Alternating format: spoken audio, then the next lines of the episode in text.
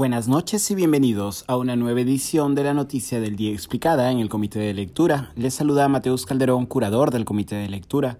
La Defensoría del Pueblo anunció hoy una investigación contra la Marina de Guerra del Perú, después de que, a diferencia de países vecinos, no se emitiese en Perú una alerta de tsunami tras la explosión de un volcán submarino el fin de semana en Tonga, Pacífico Sur. La violenta explosión de un volcán submarino en el llamado Cinturón de Fuego del Pacífico el sábado por la madrugada ocurrió a solo 65 kilómetros de la capital de la nación insular de Tonga y ha sido considerada una de las más grandes de los últimos 30 años en el sistema de volcanes regional. El suceso geológico duró 8 minutos, la nube de cenizas llegó a los 20 kilómetros y el estruendo pudo ser escuchado en las naciones vecinas de Fiji a 800 kilómetros y Nueva Zelanda a 2.300 kilómetros. Tras la explosión, diversas naciones del Pacífico emitieron alertas de tsunami, entre ellas Chile y Ecuador. Perú, no obstante, no lo hizo. A causa del oleaje anómalo, dos mujeres murieron en la playa de Nailamp en Chiclayo ese mismo sábado. Además, la refinería de la Pampilla reportó un derrame de crudo en el mar de Ventanilla vinculado con el oleaje anómalo el sábado por la noche.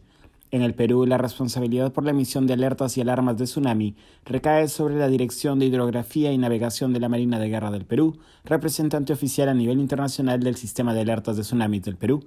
No obstante, de acuerdo con la Marina de Guerra, la explosión del volcán en Tonga no cumplió con los tres criterios que el protocolo exige para emitir una alerta de tsunami, que sea un sismo de magnitud mayor de 8, que ocurra en el fondo marino y que no sea de gran profundidad. Dado que no se cumplieron estos criterios, la Marina de Guerra no emitió una alerta de tsunami. De acuerdo con el capitán de corbeta Giacomo Morote, jefe del Departamento de Oceanografía de la Dirección de Hidrografía y Navegación de la Marina, a pesar de no haber emitido alerta de tsunami, el boletín emitido por la Marina sí alertaba de oleajes anómalos. Para Morote el problema habría estribado en la interpretación del boletín y en la falta de educación respecto de eventos geológicos y meteorológicos.